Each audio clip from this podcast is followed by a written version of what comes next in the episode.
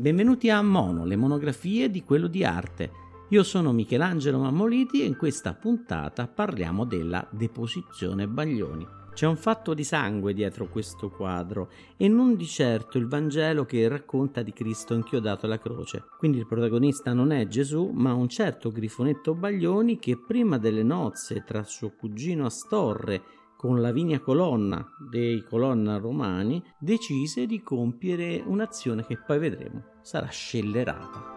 Siamo a Perugia, stava per arrivare il giorno delle nozze, il 15 luglio del 1500, e la città era stata addobbata a festa. La famiglia dei Baglioni aveva speso 60.000 fiorini per allestire la città in un modo estremamente sfarzoso che sarà ricordato per anni. Grifonetto, il giorno prima del grande evento, decise di uccidere tutti i suoi parenti maschi contrari alle nozze, probabilmente coinvolto in una cospirazione contro i Baglioni, ordita da Giulio Cesare Varano, signore di Camerino, una cospirazione dai toni sicuramente intricati e shakespeariani. Quando la madre di Grifonetto, Atalanta, e la moglie Zenobia seppero dell'accaduto, seppur piene di dolore, decisero di abbandonare la casa di Grifonetto e di non farci più ritorno. Grifonetto cercò in tutti i modi di riottenere il perdono della famiglia, ma ogni suo tentativo fu vano. Così rinnegato dalla famiglia,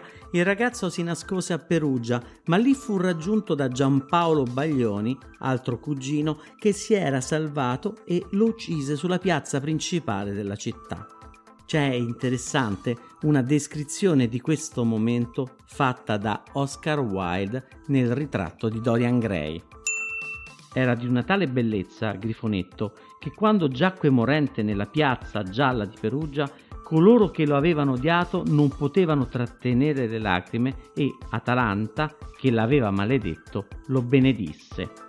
Erano infatti sopraggiunte sul corso principale di Perugia, l'attuale corso Vannucci, quello che arriva alla bellissima fontana di piazza, sulla quale possiamo vedere le opere di Nicola Pisano e Giovanni Pisano. Ecco, in questo contesto meraviglioso arrivarono la madre di Grifonetto, Atalanta, e la moglie Zenobia, appena in tempo per l'estrema unzione. Grifonetto non riusciva più a parlare nemmeno per fare ammenda del suo peccato. Forse il suo ravvedimento si trasmise nel gesto di accarezzare la mano alla madre che gli garantì il perdono sicuro, al punto che Atalanta Baglioni commissionò a Raffaello la realizzazione di questa pala d'altare. Il quadro, a dispetto di molte, se non tutte le deposizioni, ha un clima concitato. Nei personaggi principali si vedono trasfigurati Grifonetto, Atalanta e Zenobia, infatti leggermente decentrato c'è lo stesso gesto, quello di Cristo, che sta tenendo la mano della Maddalena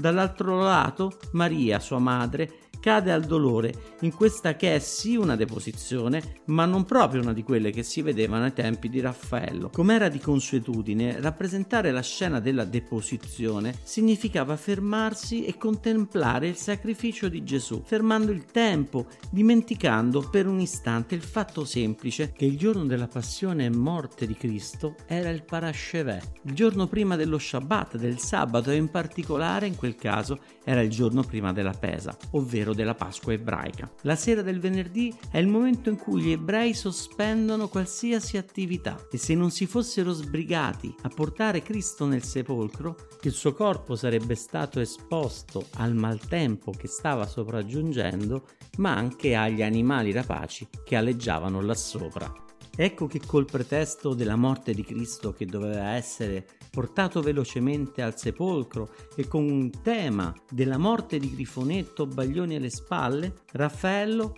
inizia a strutturare una narrazione nuova del tempo in pieno rinascimento per gli artisti rinascimentali citare il tempo significava citare le opere dell'arte antica, perché nel mondo antico, quindi nel tempo passato, gli esseri umani hanno costruito la loro storia. Nella deposizione Baglioni quindi l'impostazione di Raffaello sul tempo non è più soltanto storicistica, ma Raffaello ci sta raccontando un tempo che si è concluso, il tempo di Gesù, il tempo di Grifonetto, ma anche il nostro tempo che è sempre così drammaticamente poco ed è un dato umano sbrigarsi per riuscire a utilizzarlo nel migliore dei modi, un tempo importante che ci riguarda tutti.